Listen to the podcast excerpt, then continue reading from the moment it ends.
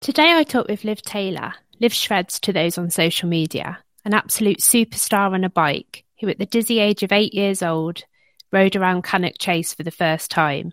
Fast forward four years later, and she's been signed up for the Madison Saracens race development team, who nurture the UK's next generation of world class mountain bikers.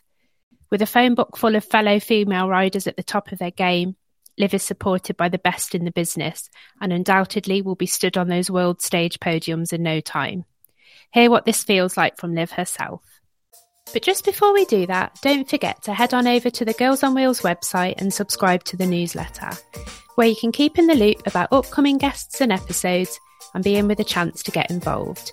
And please give the pod a follow on Instagram and Facebook at Girls on Wheels Podcast and check out the pod's number one supporter, Shawnee at Shred Like a Girl. Now, let's get into today's episode.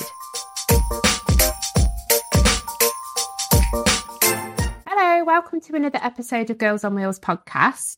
Today I am joined by Liv, Liv Shreds on Instagram, and her dad James. Hi guys. Yo. hey Danielle, you're right.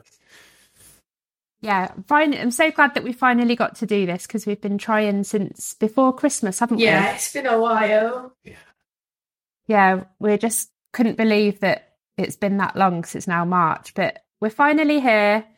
Um, and yeah, I'm really excited to talk to you, Liv. Um, when we first got in touch, you hadn't announced that you'd got um chosen for Madison Saracen, had you? Mm. It was it's sort of top secret, no, weren't yeah, it? I think Um, it was like maybe not even a week after I found out. So Yeah, so we were hoping to chat about that, but anyway, you've you've been on that for two months now, so it's going to be amazing to talk to you about how all that feels and how you got there and your love of bikes and also how you're dealing with your injury because you're currently off your bike, aren't you? yeah, elbows. Oh, silly elbows, eh? Right, okay. So do you want to so your Liv Shreds on Instagram and how old are you, Liv? I'm twelve. You're 12 and you ride mountain bikes like you were born on one. it is amazing. You are crazy. Like I I mean, I will never ever ever be able to do what you do and I'd be too scared to now because I'm too old. But you. yeah, you're you're absolutely awesome. Um and I think everyone that like follows you and stuff is just like, "Oh my god, Thank how you. how um but yeah do you want to start us off liv and tell us like how did you get into mountain biking Um, so neither of my parents did it like particularly, well, not at all really. Nope. So just like kind of got a bike like everyone else did. Started just riding around like the local lake, whatever, just the usual. And I just like getting a bit bored of it. So at the time we lived quite close to Cannock Chase. So we just started Yeah. kind of doing like the uphill, downhill loops there, just like for the family loops. And then I decided Yeah. to just do like a little bit more and more. So then we just started like we went to I think Antur Stiniog first and just did an uplift day there. And I loved it. So I just kept going really. that's so you went from cannock chase to Antur like in a leap Yeah. Yeah, I don't think we knew I what we were getting into without to, to be fair.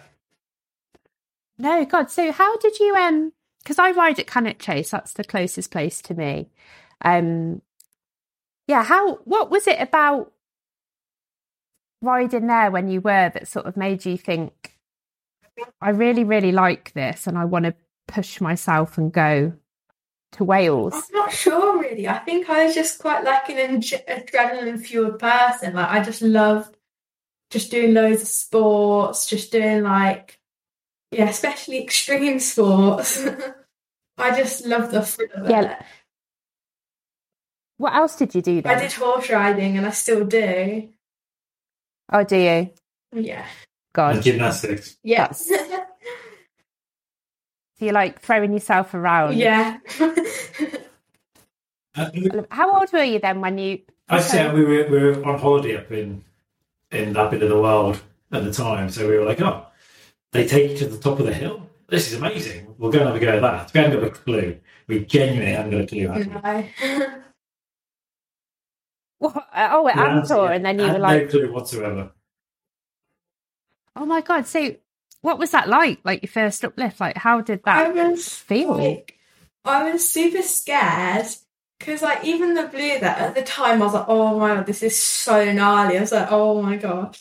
And I, I don't know, I just, I think the first couple of runs, I was like, oh my god, what's going on? Like, I'm going to Mm. fall off of the side of the mountain.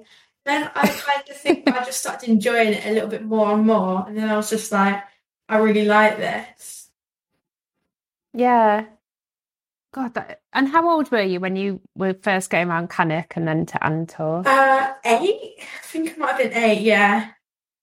Eight. Oh my god, that's that's mad. Um, James, how did that feel for you as a parent then? That you you started off at Cannock Chase doing like the dog and the monkey, I Yeah. guess, to then go to Wales on an uplift and then realise that Liv was like, "Oh, this is what I want to do."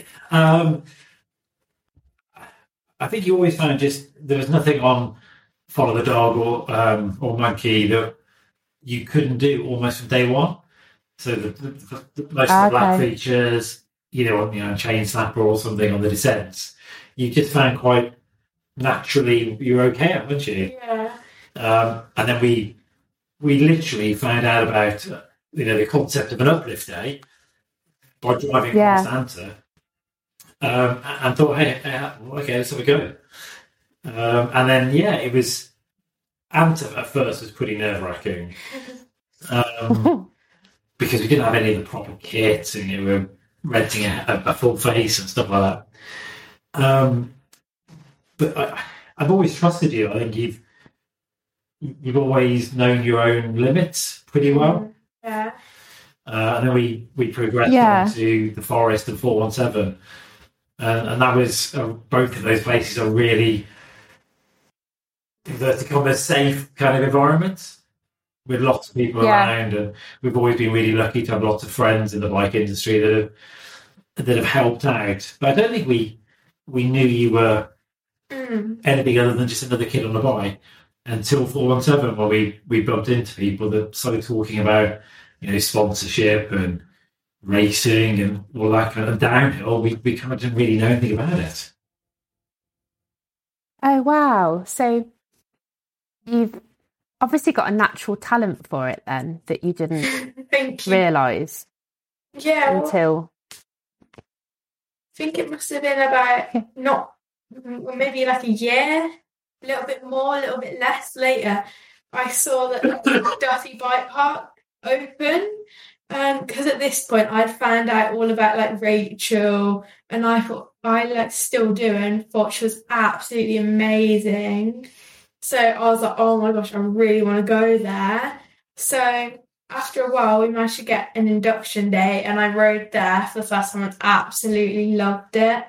So, yeah we had a bit of trouble Rachel's always been amazing with us and she was desperate to get Liv up to to Antur uh, sorry up to Dyfi sorry as, as quick as you know they could find insurance basically that would cover Liv. Um, and you got up, I think you're still the youngest girl to ever ride it. Uh, and it was amazing. You know, she Wow. sort of had a personal tour with Rachel and, uh, and, and Gee and Dan. And, you know, you've been riding revs a bit by that point, haven't you? yeah, I think I started riding revs, and then I think I just met some like other girls who were older and had been doing it for a while. And then yeah, they obviously were like doing all the blacks and whatever. And I'd see them from the top of the trailhead and I'd be like, oh my god, like, that's what I want to do. That's what like I kind of, that was like kind of my ambitions. As soon as I went, I was like, I really want to do that. I want to do the pro lines and like, yeah. Yeah, and, and Yeah, that's also- amazing, haven't they? Yeah, they were so good for me. So who were those girls Liv when you Um, sort of started going there that you so- looked up to? Becci Skelton, definitely. And Yeah. kind of like Dorotha? Yeah, and just kind of like all the just all the older girls there were always like so nice and just like always so like helpful and supportive. Yeah. Tahnee. Did that make a difference? And Tahnee, once I knew Becci. Oh, I love I love that Mm. that you're just friends with all these amazing people, um, which is just so cool. So, did you? Where did you first meet Tahnee then? At Revs, I'm pretty sure, yeah. At Revs. So I think I knew Becci at that point, and obviously I'd seen her on Instagram, like Rachel, like, oh my god, like she's who I look up to, still do, um, Yeah. and was like, I saw her and I was literally so excited. Oh, Yeah, Tahnee's been absolutely amazing with Liv. You know, massive shout out to Yeah. Tahnee and Kaos and, and the dad in Tahnee. They've been brilliant. You know, Liv, uh, Tony was voice messaging you about your injury, and they're just such a great family. oh, yeah. That must be that must mean a lot as well. Um, and to get that support from people that are really successful on their bike must be so good because then you're surrounded by awesome riders you could be like, oh, I want to like, I want to be like that. I want to, I want to win. I want to race like that. Um, yeah, that's just so you. I'm just sorry. I'm just trying to picture it in my head. Then, so you got a bike. You're about eight years old. You used to go around Cannock Chase, and then you were sort of smashing those trails. Nothing was challenging you. You were just naturally good at it. And then you've driven around the North Wales and seen that there was an uplift, so you've had a go, Yeah. which I just love. And then after that, you were hooked. And what did you just start buying like the full face and think, right, where else can we go? Like, how did it go from your first uplift to you chilling out with mm-hmm. Tahnee Seagrave and Rachel Atherton? Like, I think tell us about that, I think it was quite a lot of people that we met at Antur who like really were helpful. Just like everyone in general were always just like just telling me like advice and like what I needed to do and about like other places I could go. And then they were just Okay. everyone was just so helpful and just like made it happen. Yeah. Do you think that they um were like that because of your age? I'm not sure really. I think it was just quite a shock to them in general that I was like an eight year old girl riding a bike park and Yeah. like just loving it. Yeah, that's what I mean because it you're an exception, aren't you? Because you of your age, you're a girl, and then you're really good. I imagine they were like, "Whoa, hang on, this, yeah, she's not just an average Joe. Like this is, yeah, there's talent here. That's um, I think like that's awesome. after we went there once we went to four one seven a couple times. Then from like I think I maybe had a coaching session there a couple times and then I found out that they did a race series like on the blue and I was like Okay, oh my god, like I really want to do it. So I just kind of started doing it, and like it was absolutely mad. So I remember the first race, I was so nervous because like Mm. some of the girls in my category were like double the age of me, and I was like, oh my gosh, but like they were so nice. So I just like kept going. was that your first introduction to racing then? And how old were you? Were you still eight years old at this point? think so. Yeah, yeah. Eight. Well, and how did you? How did you um do in those races then at four one I think the first couple I was like last, but I think at this point I did not care at all. I just absolutely loved racing. And then I think it was maybe when I was like 10 or like just when I was around 10 or so, I started doing like decent at them and occasionally like getting on the podium. And it, I was like, oh my God, like I love it. So I just kept racing really. Then you, you won. What you, did you love about racing? you won the under 16s Oh, sorry. and you at 10, I think, Yeah, I think. the overall series. Did you? Wow. um, that just reminds me of what we were chatting about in the car before James and Liv about the categories Yeah. racing. Um, yeah, that they're not. They weren't. It sounds like they weren't really set up to help no. you succeed. Do you want to? I don't know if you want to give a bit more context to that, Liv or if your Um, dad does. But I think at that point, what did you? like racing for girls, especially that wasn't like junior or elite, that was World Cup, it wasn't really like there wasn't really anyone doing it. So I think at that race they Yeah. had like a A and a B, so just girls that were under sixteen, then people that would only go half from halfway down. So like that was just whoever. And I was like, well, I don't want to start halfway down. I'm going to go from the top with all the older Yeah. girls. So I just kind of did that, and then I don't know. I didn't really care that everyone was so much older. I was just like, I love it. Yeah. Do you think? Have you ever thought, or do you know anybody that was a little bit intimidated by the lack of categories and going up against girls that were better? I don't. not better, older. I didn't really know anyone that much then, except the girls who were so much older. So I don't think I Oh, okay. knew anyone who could be, if that makes sense. Yeah, that does make sense. So, for anybody listening that doesn't know, which is also myself included here, um, I know we spoke on the phone before, but James, I don't know if you want to help with this as well, but can you explain then how you go from a, a an eight year old that's riding around Cannock to a 12 year old that has, that, well, you're then racing in World Cups and then you've got signed for like a team. Like how does how has that happened? What have you had to do to get in that like racing circuit to get to where you've got to? Uh, so I think I was, I think I started once I did the four and seven races. I found out the the Forest of Dean did the mini downhills, and like at the time to me that was such a big step up.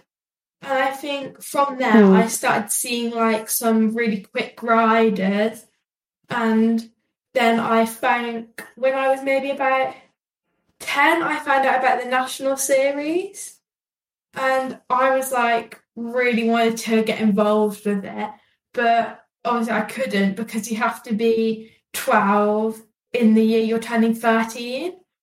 So I that's only Okay. me this year. So I kind of just found out about it, went to watch a national champs when I was 10, and then I was like, Yeah. oh, this is what I want to do. This is like get me entered basically. Um, Yeah. but I couldn't. So I think it was like a little bit disencouraging that I couldn't get entered. But then everyone was behind me saying, "Oh yeah, you're good enough. You should do it." But then I couldn't. So I, there was nothing I could really do more. But last year, halfway around the season, they finally let me race up a year. So last year I was still a ripper, but I got permission to race as a juvenile and youth girl at the nationals. So I only managed to do three Okay. rounds by like the time I got permission, but I loved it so much. Did you? Was it like much more suited to you and your riding? Yeah. And your like the competition was there? Yeah, I felt like a lot more challenged by the tracks and like by the girls I was going up against. But all the girls were like Yeah. so nice and supportive. Like on my first round, one of the girls from I think Scotland, she was like before I was like I don't really know like how it works with the format and whatever for nationals. And she was like messaging me saying that if I want to do runs with her like on the Saturday and that like she'll help me out. Oh, that's nice. So, did you have to do certain races to be able to qualify to race in the nationals? No. Or can you just enter? No. So, how does that work then? So if you're 12, turning 13 or older, you can just Yeah. enter. But that's not how it always oh, used Oh, to be. So rewind uh, a few years when Si Paton ran the BDS, you had to get qualifying points from regional events, be allowed to race nationals. Right. But That's no longer the case. Literally anybody can enter. Yeah, if you have a bike, a yeah. soft plate helmet, some knee pads. And that was the bit that was really Okay. heartbreaking for you when we went to watch national champs at Rhyd-y-Felin was, you, you know, you were watching girls race Rhyd-y-Felin national champs that you'd beaten at regional events at the, at the Forest or various other places who were 15, 16, 18, 19, and you weren't allowed to race because you were Yeah. 10, 11 at the time. And we lobbied British Yeah. cycling for best part of a year to get it changed. And then did they finally change it? Is that why they then let you ride up here? So- Yeah. you have to like apply for dispensation. So Harry Schofield, Harry the Beast, got it as well, and he raced some nationals too. So we both got it. And the ironic thing is, Harry and Liv both raced nationals last year. Uh, both of them, every race they did, they podiumed. Yeah. And they're both they were both twelve racing under 16s. Wow. That's yeah. And as a as a dad, James, was it I mean, Liv for you as a rider, I imagine it was you were just like, I want to I could win this. Like, why can't why won't they let me? But did you feel like really frustrated for Liv as well that she just couldn't fulfill that like talent and that potential?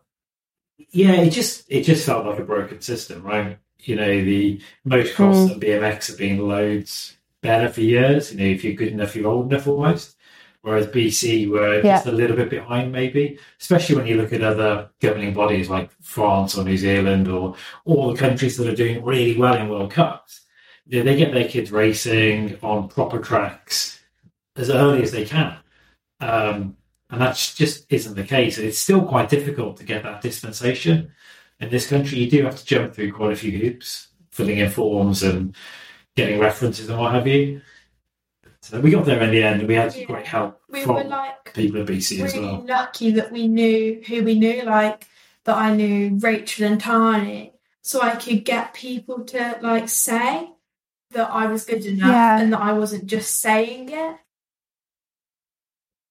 Yeah, almost like give you proof and like a reference that they've seen you ride and that We literally had to, we, we literally got references of Millie and Tahnee, so Mi- Millie Johnset and Tahnee Seagrave, Yeah. put it in writing that you know Liv needs to be racing nationals. That's awesome that they did that as well, isn't it? Um, yeah, But it just sounds like the way, you know, you're talking about it more, that it just must have been so frustrating for everybody and that it didn't Yeah. make sense almost because you weren't, you know, you were more than capable yet.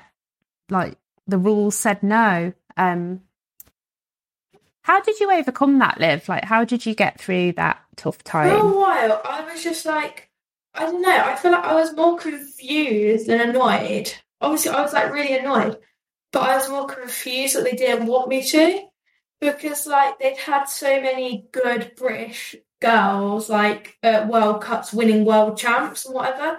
So I was like, I want to be like them, but the country like GB I'm trying to do it for won't even let me do a national round.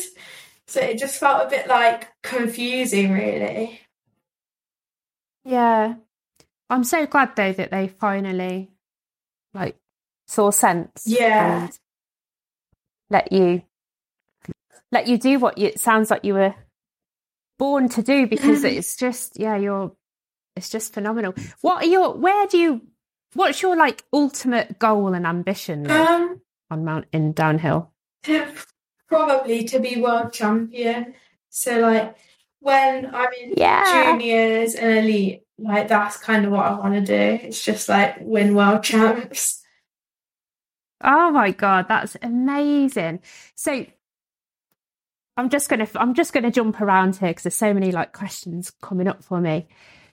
Tell me about your amazing news that you announced in January then with Madison Saracen. Like tell us about that. Like how how did that all come about? What does it feel like? It was just like so amazing.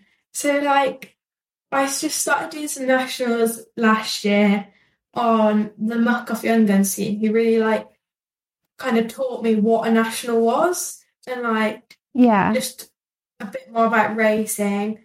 And then they just asked us, and I was so like, I just didn't even know what to say when you told me. I was just like, what? I was like, are you sure it's not a scam or a joke? that was the first thing I said.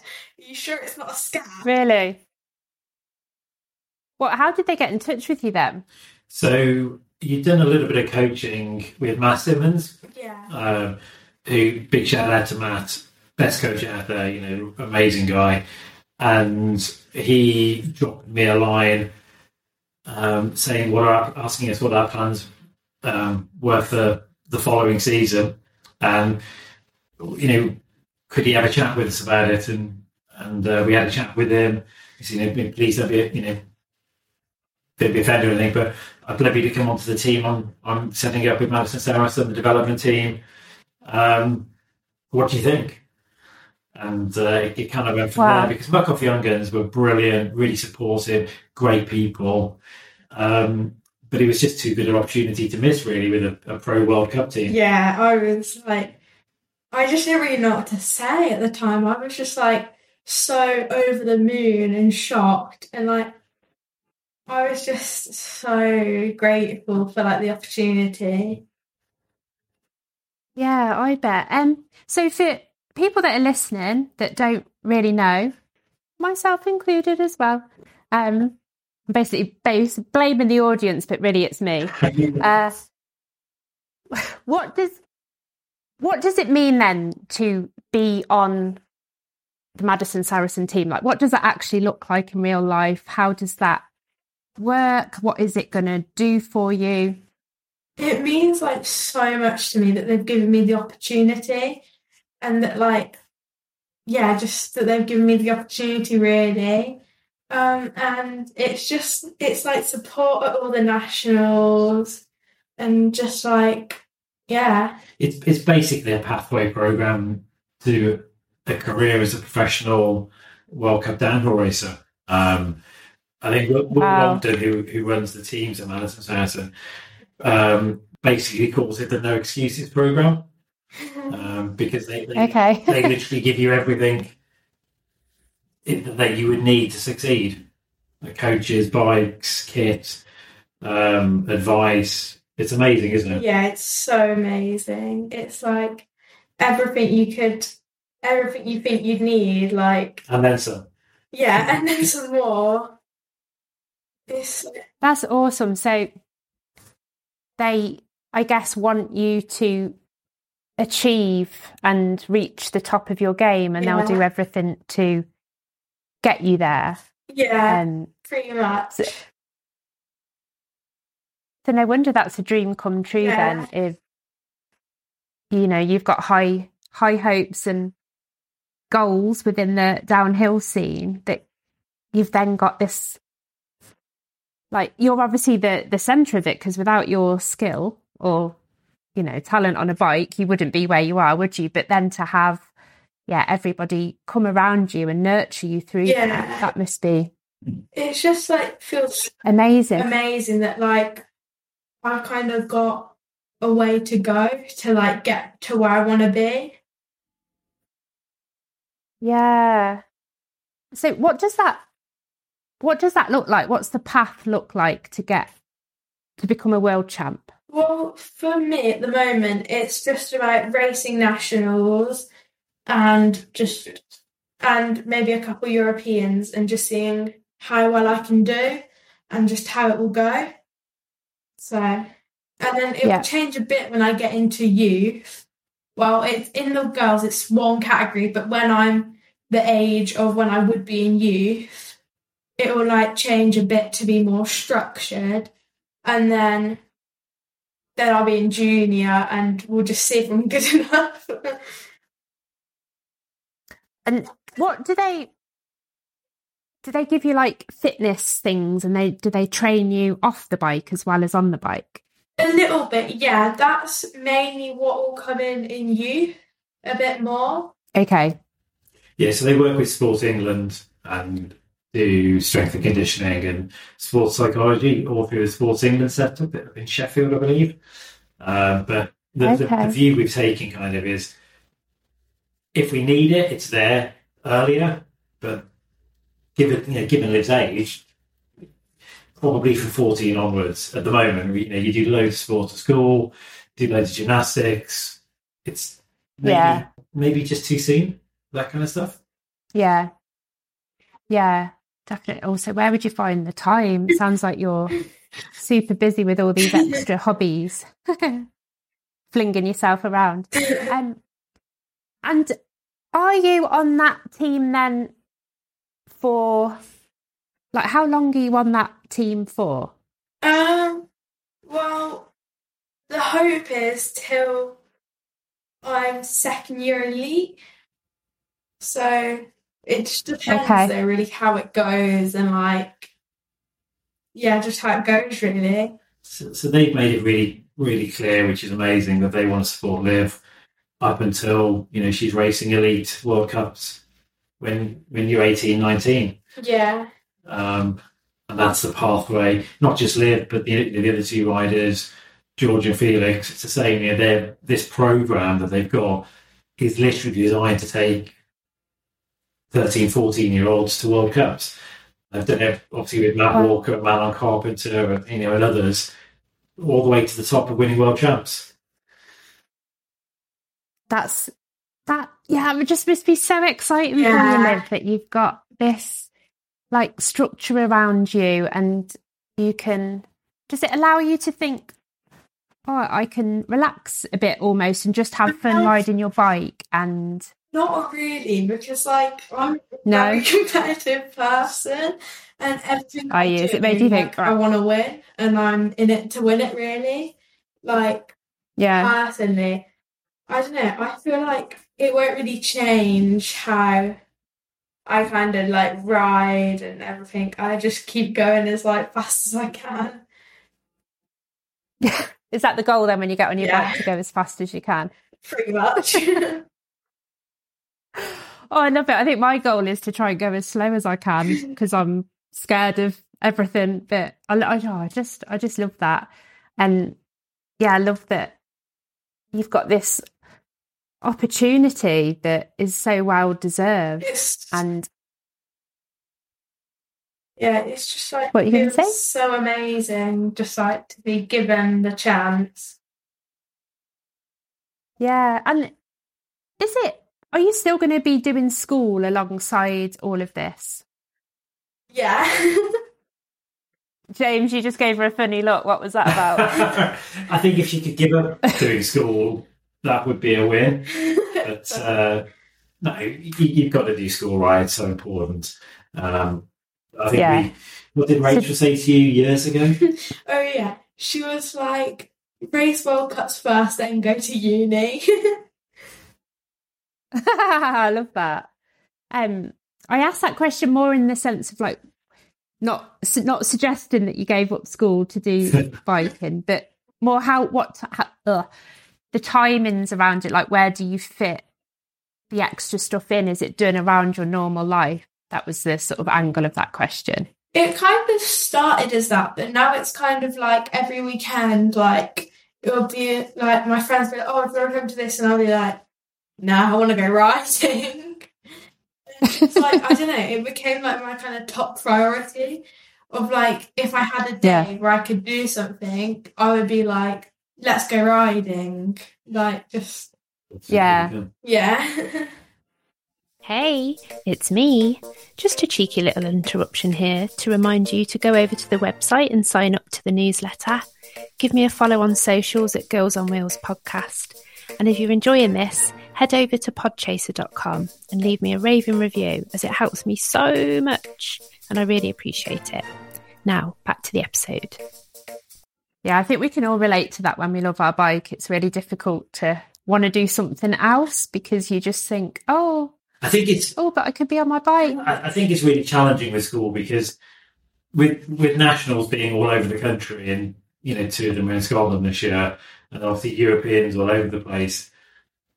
We're trying to work really hard to work in in partnership with Live School to get that extra time out to Yeah. go Fort William a week in advance to train and practice, to go to the Welsh rounds a couple of days in, uh, you know, in advance to take the time out of school and just make the commitment that we have to catch it up. Yeah. And are the school on your side? No. They I could be remember you better. saying before they were, yeah. Um, I think it's it's it's really interesting. It's not a it's not a, a normal sport, so they don't really Yeah. understand it. Yeah. Almost like, because it's not very mainstream, probably a bit like, oh, well, take it or leave it. It's not that important. yeah. Whereas it is really important. Um, yeah, you can you can go back in with your um world champ jersey on and be like mm-hmm. patrol patrol around the school and be like, I did it, I did it. It's it's really interesting as well. gonna The, the private schools are so much better at supporting, aren't they? Yeah, like all my friends who go to private school, they're like, before a national, they'll be like, oh, have a week. have another week. and then my school's like, mm, I don't know. If I have to leave like at lunch for- to go to a national, I'd be like, mm, don't know. You're going to miss science. Can't be doing that. Oh god, so you don't even get like a few hours. that must be frustrating. But I love that you're, you know, despite all these obstacles, you're smashing them down, aren't you? And I don't know. I'm just kind of Get- doing what I love. So just do what I have I love to it. I want to. Oh, I want to ask you um, how you developed like your lack of fear for things because you you are doing massive, massive things that a lot of people would dream of doing, and I know what it's like. Well, you know, when people are younger, you have less fear in you, but. Did has anything ever scared you? Like, how have you overcome Yeah. all of that. Yeah, like how do you overcome that then, Liv? So I don't know really. It depends. Like I remember at Revs, especially Vision Line, for a year it was probably in my head, and I was like, I can do it, but I don't know. I was just too scared. And then I think one day I just Hmm. went with some of the riders who like I trust the time if I can do it or not. And I was just stood like watching them do it, looking on the lip for probably like I was probably stood there the day before for half an hour, and I was like, mm, no. and then the next day, I stood there for probably like two minutes. One of them turned around to me and went, "Liv, you know what it looks like? Go and bloody jump it." And I did. So. Did you? They just made you do it. Yeah, I feel like once I did the first jump, which I'd been like scared of for so long, being like, oh, I don't know if I can do it or not. I was like, got so much confidence, and I was like, I've done it. I've done the hard bit. And I just kind of kept going, like through it, and yeah, I always had Yeah. such a thing in my head about gaps, though. Like, I remember going to ball track, and there'd be like a gap that was like only like maybe not even five foot, not even not even big at all. But just because it was a gap, I'd be like, no. And I do like the Yeah. Widowmaker in Morzine, which is like a big table, which is like a little bit dip, but it's not a gap. And I'd be like, well, that's fine, it's a table, like, I'm not gonna. But if as soon as it was like a gap, even no matter how small, I would just look at it and be like, no. But Yeah. I don't know. How did you? How do you think then you got over that fear of gaps? I think I just started trusting myself riding a bit more. And I just Yeah. instead of thinking it's a gap, the middle's dug out, I just thought it's just another jump. And I think I started off by doing loads of jumps that were like, had a gap option next to it. So I was like, okay, do the Ah, same okay. thing, it's all right. And then I think once I did a couple, I just got like a lot braver and started just trusting the people around me a bit more. to like tell me Yeah. I could do it and give me toes in and stuff. Yeah, and it sounds like that that's really worked for you, Yeah. having other people that you, like you say, trust and know how you ride to give you that confidence that perhaps you would, Yeah. you'd be lacking on that day or at that feature, and then you'd be like, okay, right, I've just got to swallow my Yeah. fear and I've just got to do it because that everyone's telling me that Yeah. I can do it. I know I can do it. Let's just do it. For me, Um, I'm like all committed or not committed at all. Like I couldn't go into it and then stop halfway. I, as soon as I'm at the top, before I drop in, I know if I'm going to do it or not. Like as soon as I yeah, before I drop in. Some people decide like last minute that they're like, okay, it feels good. But for me, at the top, I've made my mind up. So like, I remember when there was this, there's this road gap at Bull Track, which was in my head for ages because the drop down in it was quite big. Because like you could get a car through the middle. Like that's how you drove Oh, in the, under the gap. And I just Wow. like, God, that's a big drop. And I remember the day I did it, I as I was walking up to the top, it was like the worst weather conditions to do it in. But as I was walking Mm. up to the top, I was with one of my friends, and they told and they told me just to tell myself I could do it while I was going, and that's okay. So as I was walking up, I was like, I can do it, I can do it, I can do it, I can do it. the whole way down, I was like, I can do it, I can do it. And then I just was like, okay, I can then, and did it. it wasn't the prettiest sight, but I did it. But you did it. That sounds amazing. So you just told yourself repeatedly, I can do it, I can do it. yeah. And then, yeah, that's.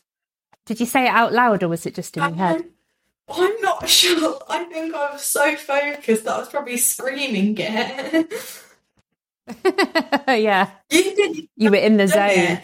I, it was like on a, the morning of a race day um, at Bull Track. I just was like with my friend, and they were like, "Follow me, come on, Liv, do it, come on." You've been looking at it for so long, and then their mum was filming, and then we were just like, I was just like, "I can do it, okay," and just did it. And then like I think. Literally, as I was walking up to my race room, I was like, "Oh, by the way, I did the gap earlier." And then the first time you saw me do it was in my race run. I love it. Just really casual. God, if I achieved something like that, I would, wouldn't stop ever talking about it because it would probably be the highlight of my career. if I survived it, but I probably wouldn't. Um, that's awesome. Uh, so people won't be able to see, or they'll be able to see on the little clip, but and they probably know because they'll follow you. But you've got a sling, haven't you, Liv? Yeah. got dodgy elbow and a sling. What what's what's happened there then? So- what, what I don't have a great story of how I did it because honestly, I don't really know. Most people have told me to make up something cool, but I still can't think of something to say that's cool. So, um, I think that I caused a little fracture in my elbow in the like long bone in your upper arm. I don't know the name. yeah Humerus, that one. Um, yeah and just from like wear and tear, and I had like a bone cyst. So I don't think that helped. It just caused like a little fracture. And then when I was riding on the practice day before a FOD race, I had like a little crash and like hit my elbow on a tree. And Mm. I and that night it was like really stiff. And after I raced, I was like, God, my elbow really hurts now. So I think on the Saturday I might, I just knocked the end off again of the fracture, like oh on the head of the elbow. Um, ouch yeah, but I don't really know. It just swelled up a lot. Yeah Um, I'm quite pain intolerant, I'd say. Like the only time I've been to hospital is when I broke my arm and like had to have crutches basically. Um, and my mum was like, "Okay, you're actually gonna have to go to hospital now." And like I was like, Mm. "Oh no, I'll be fine." And she's like, "No, you actually need to go." So I went, got an X-ray, and they were like, "You've got a bit of bone up here in your arm from here, from like down in Oh your God. elbow." And I was like, "Oh, yeah." It So did you did you do that and then you did your race run? the race was the next A bit of day. your elbow. Yeah, I did both runs And you- and you raced it? Some oh, practice Oh, runs, God, yeah, I won.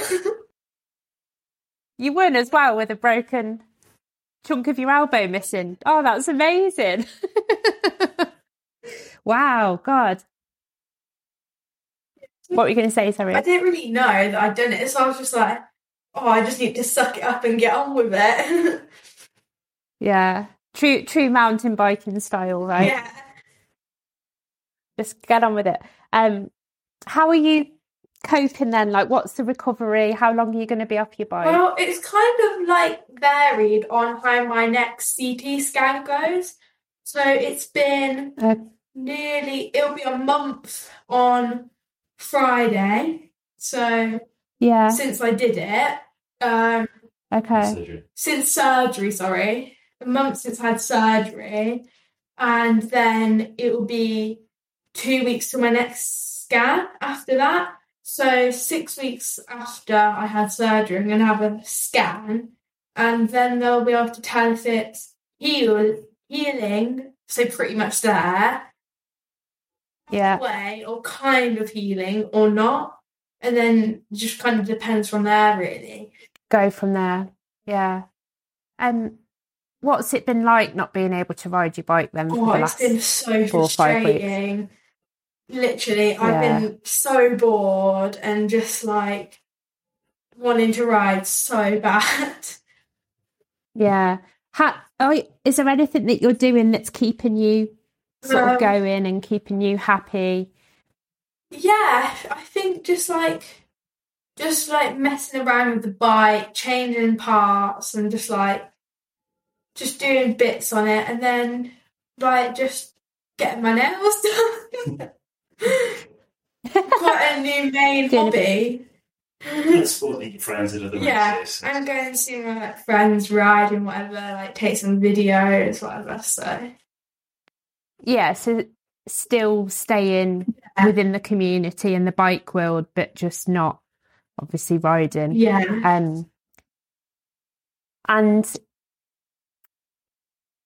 if you could give any advice to anybody that's got like a big injury that's going to be like ages, like weeks and weeks and weeks, months off the bike, what would you say to them to um, keep them going? just like focus on their little goals. So like when you're next going to physio, when you've next got a scan, and like focus on doing your physio and like focus on the positives instead of thinking about yeah, I can't ride all the time. Think of like the stuff you can do that you maybe didn't have time to do before. yeah, that's good advice. Um, like getting your nails done Yeah. or whatnot. Um, yeah, because usually nails are filthy, aren't they, or broken from all the sorting out your bike or riding. Um, oh, I hope you get some good news in two weeks then, and they say that it's nearly healed and you're Mhm. not too far away from riding. Thank Fingers you. crossed. I hope so, yeah. Wow. Have you had to miss out on much then because of? So I missed a FOD race, but that's not really the end of the world. And I'm going to miss a. I'm going to miss a national for like Yeah. So Rheola, the first round, which is annoying, but like I'd rather not do it and just make it like whatever. I'd rather just suck it up and be like, yeah, I can't do it. Yeah, Um, yeah, and and then be well. it depends really how the scan goes. I'm mm, if like it goes miraculously well and like miraculous recovery, I'll be able to do Fort Bill. But my main aim is Llangollen National. Be back for that, which is in July. So pretty much. Yeah, And then I think my main Yeah. goal for like the year is national champs now because I can't do the overall. So that's yeah. my main goal now.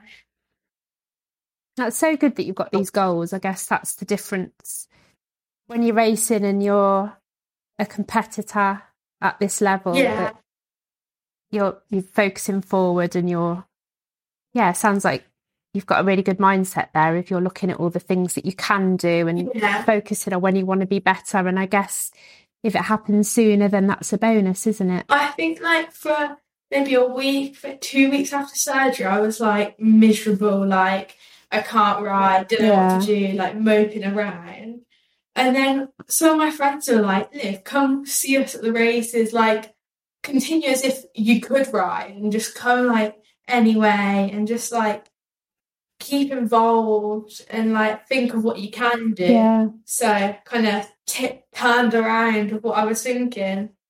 But Yeah, that's that's good because yeah, it's a pretty miserable place to be if you're in that like negative mindset, isn't it? Because everything's just going to feel crappy then, Yeah. and it won't, it won't do your healing any good if you feel no, miserable, will it?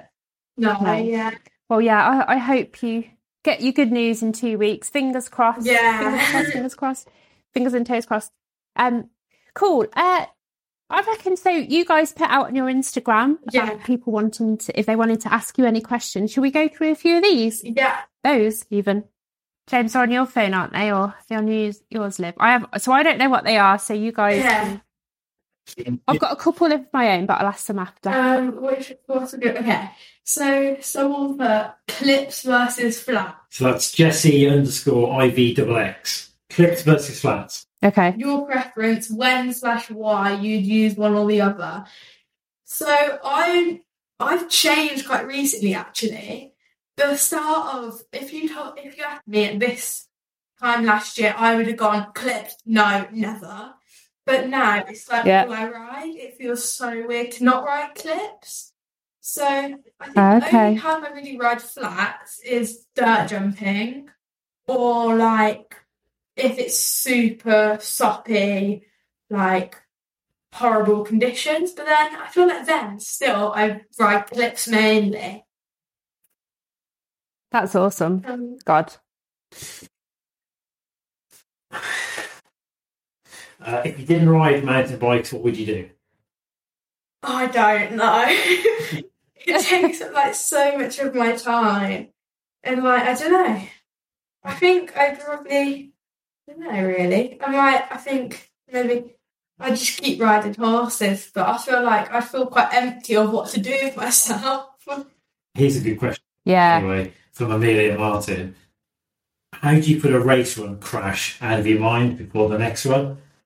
Oh, I I kind of did this at Pierce. So uh, at Bucknell, I had quite a big crash in my first race run.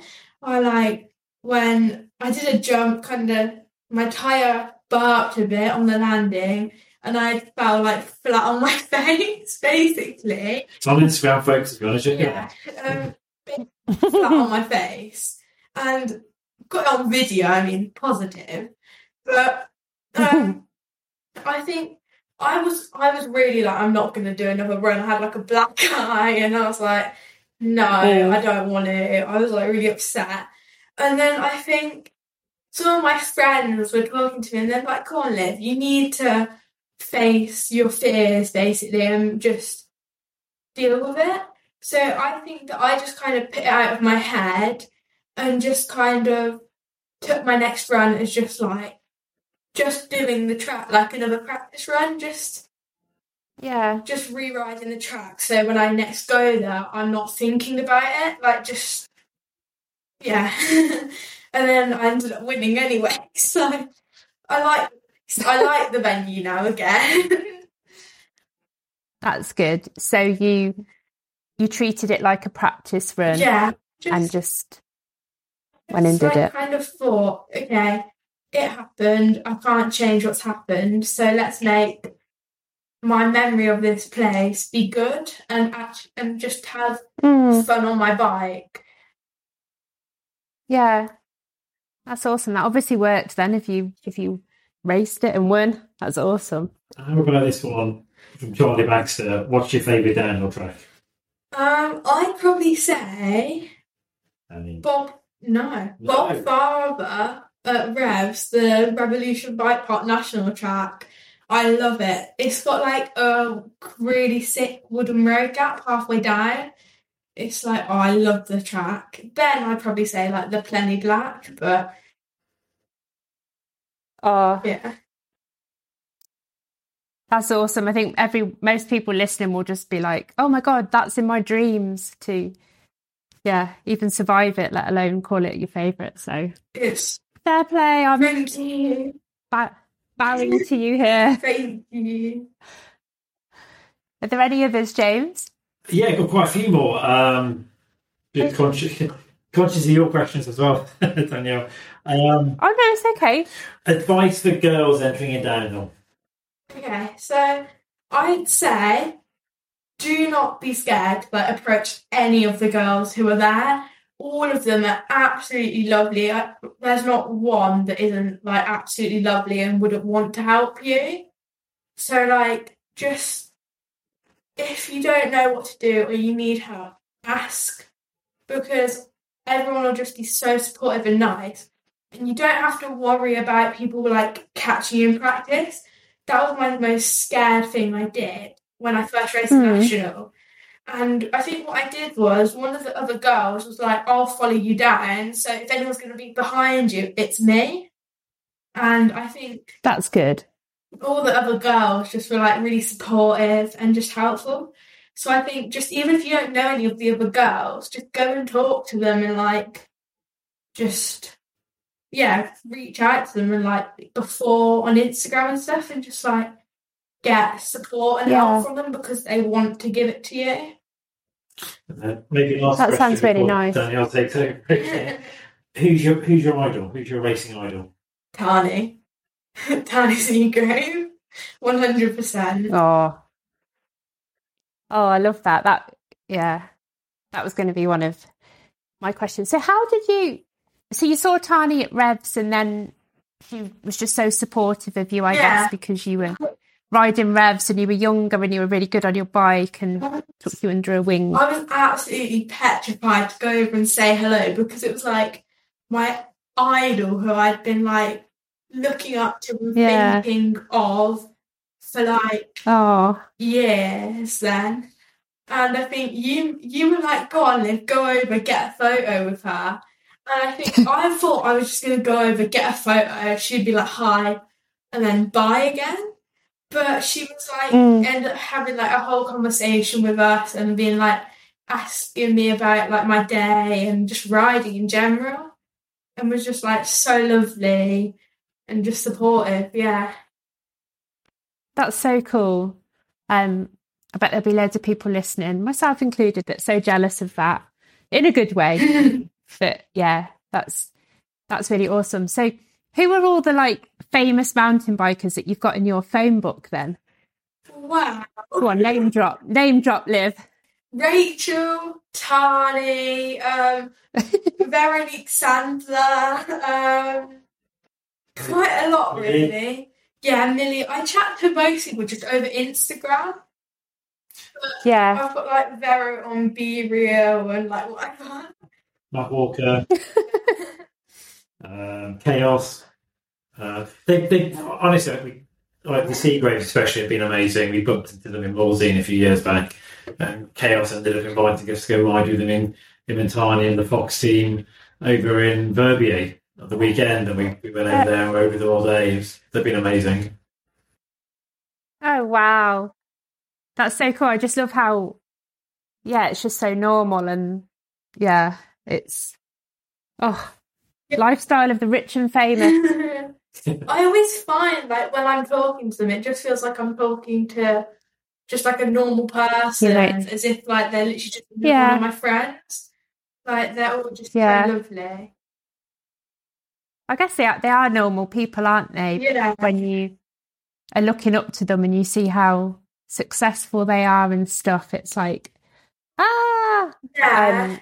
because we were at Dyfi Bike Park a few weeks ago and Tahnee was there and we were all the same where we were like we want to go and say hello but we're scared and then yeah. also I always envy younger people that can because almost you could get away with it, Liv, if you're a little bit younger, because you can be like, oh, what a photo. Whereas when you're a little bit older, you have to be like, oh God, oh no. You, you want to grab a little kid and go pretend that you want a photo when really it's you. But, um, yeah, it's you're sort of like, oh my God, that's Tahnee. Like she's amazing. I don't know what to say. Like I'm, I'm just, I'm just little old me. Will she talk to me? But yeah, it's awesome that Yeah. yeah they they're so supportive of you and they're like your friends. That's so That's cool. exactly what I thought when I first like went and said hello. And as soon as I did, I was so glad I did because like they were just so friendly and nice and just like just really helped me out, like and just kind of encouraged me to keep going. Yeah. And At that point, I knew that I was decent, but I think once Tahnee was like, and all the other riders are like, "You're good, like you're a good rider," and were telling me that like I could do vision and stuff. I was like, "Oh, okay, maybe I actually can then." yeah, God, yeah, if you've got them telling you that, then what a confidence boost. Yeah, I think just once I started like actually believing in myself a bit more, like to do doing new features and stuff, like it all changed so much. Because once I did a couple, I just was like, oh okay, it's like decent, Yeah. normal. So Yeah. And then, so, James, if you've got any more questions you want to ask, that's cool because a lot of the ones that I had that came through my Instagram have been answered in the other ones. But, um, Uh, summer or winter riding? summer, I hate the rain.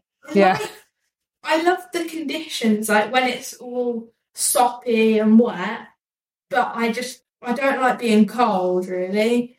I just yeah. yeah, you always start to complain loads when it's cold. Which to be fair, it's true. So definitely summer. And probably the last one from us is where do you want to ride next? What's on the bucket list? Queen's Town or Whistler. Like I Ah, really want to go to New Zealand and ride. So oh, yeah. I um, I went to New Zealand, but I didn't. Not that I'd ride the same places as you, obviously, because I value my life. But when I when I was there, I didn't know about mountain biking, and I always think, oh God, it would have been so good to like love the sport then because we could have gone and just ridden out in the mountains and just done some like beautiful riding. Yeah. Um, but it's New Zealand's a really beautiful place. Um, With Whistler, I'd be scared of bears. Oh my! It's my biggest, like, literally one of my biggest fears is bears. Yeah. Like, Could you imagine one running out on the track or running after you? I'd ride my best riding. who went and told me like a horror story how like they were riding down a track and there was a bear and like it chased Oh them. my And god. I was just Oh. like, think he was winding you up. I don't, like, I, I don't care. Still, it could happen. It could happen. Have you not seen those YouTube videos, James, where people are getting chased by full on bears? Oh, Makes you faster. I don't care if it was winding me up or not. No chance. Yeah. It, oh god, it's it's a fear. Yeah. Definitely Like a fear. the track walk, I think it might have been snowshoe. One of the boys on our team last year took a video and sent it to our group chat of all the riders of them walking the track, and I was just a bear just like sat there watching everyone walk the track. Oh, oh my god. I'd have Yeah. I'd, I'd have been out there. I went to California and we went round one of the national parks there, and bears are there. So they warn you about bears, don't have food Oh on my you. They scare you so much, they tell you not to wear deodorant in case it smells you. Like, I think they just put the fear of everyone because we're tourists and yeah. they want to be over the top. But I was on edge the whole time thinking, I wouldn't have had to. it, no, it was, it was terrifying. Me and my sister were out in the middle of nowhere with I wouldn't have had the threat of a bear. climb. I would have been too scared. I would have been like, absolutely terrified just that I would get eaten. Yeah, same. Same, same. Okay. Um we're coming to the end now, but I've just got some little silly questions to ask you. Mhm. But just bear with me one second because I've lost them. okay. Hang on just one sec.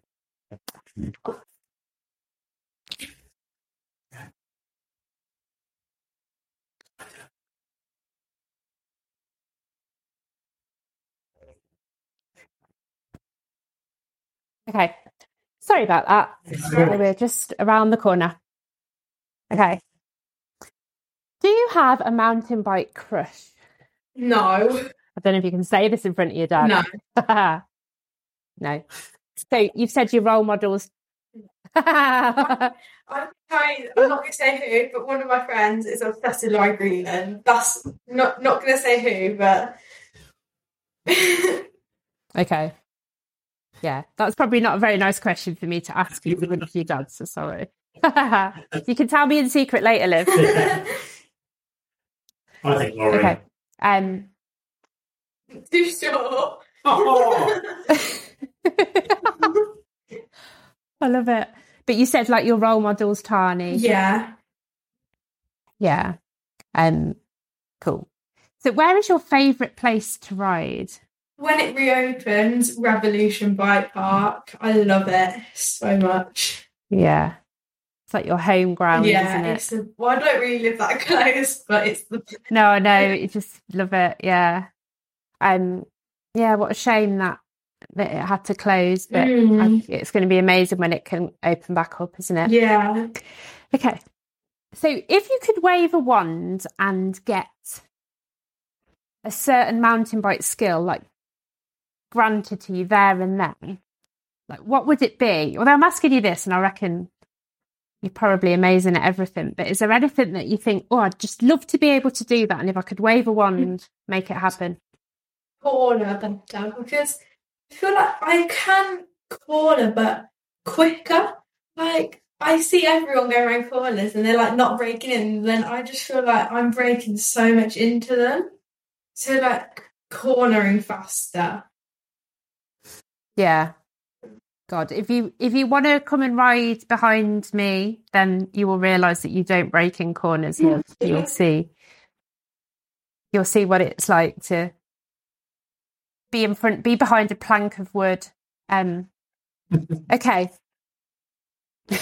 what would your tip be for someone brand new that wanted to like get into mountain biking? Just enjoy yourself really. Like don't worry about doing races and even if you do like doing well in them. Like when I first started racing I was coming last every race I did. So um just like kind of stick with it and just do what you enjoy. Yeah, I like that. Um, that's really good.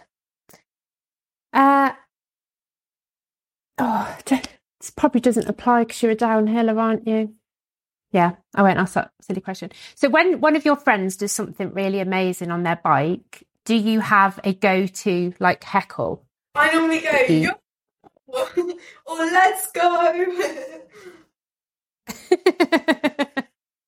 I love it. Um, okay.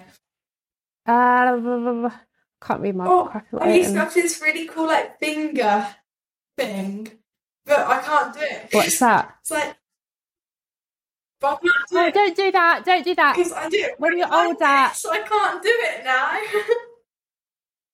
We used to try and so no one will see that, but you were trying to like flap your finger, weren't you? yeah, You like let your index finger go floppy. We used to try and do that at school, and I swear to God, now Liv, I am paying for it because my wrists sometimes feel so weird. Like if I just put my weight on it slightly wrong, it it feels dodgy. And I swear to God, it's because of trying to do that, like dislocate my wrist when I was in secondary school. So trust me, trust me, when you 20, 20 odd years time, you or 30 years time, you will you'll be like, oh, I should have Yeah, Danielle was right. I can't move my wrist. Mind you, there's probably worse things that you put yourself through to that will hurt you rather than Used to be good at it, and thing. now I just can't really do it. So probably for the best. Yeah, I'd I'd say, yeah. Um who would you love to hear as a guest on the podcast? Oh, that's quite a difficult question. Tahnee. Yes, please. Try, I'm, try, I'm trying to manifest that. Tahnee to be a guest. Fingers Yeah, it'd be really cool, really cool to be able to chat to her and hear about all her wonderful stuff with bikes. yeah, definitely. Cool. Um, just trying to. So I've already asked you about your ambition, haven't I? You want to be a world champ. How amazing is that? And like, how? Uh, what year do you want to be world champ? So you can't race World Cups or like World Champs until you're a junior. So that's 16 to 18 and then elite. So I think that my main ambition is to be world champ in elite, but also my one of my other like proper big goals is to do it in junior too. Wow. 2027. That's awesome. 2027, four years' Yeah. time. Wow. So if the podcast is still going in four years' time, you'll have to come back on when you are when you've reached your goal and we can talk about it. And yeah, that that would be amazing. Hopefully. Okay, if I get so- You'll get there. You'll get there, Liv. Like you're yeah, Thank you. it's it's awesome to to be where you're at at you know such a yeah you you'll get there i've got i i just know that you'll be on this podcast in four years time if it's still happening talking about all your successes Thank, Thank you. you. And- be amazing okay so finally and james i'm going to make you do it as well because you know why not if a if a squid but you can do it one at a time if a squid could make a noise what noise do you think that would be Hmm. What, like a squid rider? like it like well like an actual squid An the one that like actual bobs around the squid? sea Oh, yeah I feel like a suction noise, wouldn't it? I guess. Don't okay there's your dad's impression what's yours liv no! It's a rad squid. no. Oh i love it that's amazing thank you guys um Oh, thank you. is there anything else that you wanted to like chat about or that we've missed out that you were eager to say Not really. Covered it all pretty much. No. much. Yeah, just thank you very Yeah, much for it's having been- Yeah, thank you. oh no thank you for coming on it's been so good to like i just love that you started off in Cannock. it's making me think maybe maybe i could follow that path because you know i but then i know that i'm too too afraid of everything to be as brave as you but yeah it's just awesome to hear that you know you you just picked up a bike you started at Cannock you went to Wales and then everything just fell into place and you're smashing it it's Thank wicked you. and i hope that i just love that you've got um everyone that everyone admires and respects in your phone book like that you know in or on instagram and that you're just chatting to them that's so cool and yeah i just think you're doing amazing things liv and i can't wait to see where you go and i hope that your elbow heals and you get that Thank news that you want in a couple of weeks and you're back on your bike Yeah. but yeah thanks so much for chatting to me and thank you james Thank you for having me. Oh, that's cool. Thanks, Danielle. you're, you're welcome Thank you so much for listening to this episode of Girls on Wheels. If you enjoyed it, please head over to podchaser.com and leave me a review. And don't forget to tell all your mates. If you've got any comments or want to get in touch, head over to my socials and drop me a message as I love hearing from you guys. I hope that by listening to this today, it's made you want to get out and ride your bike.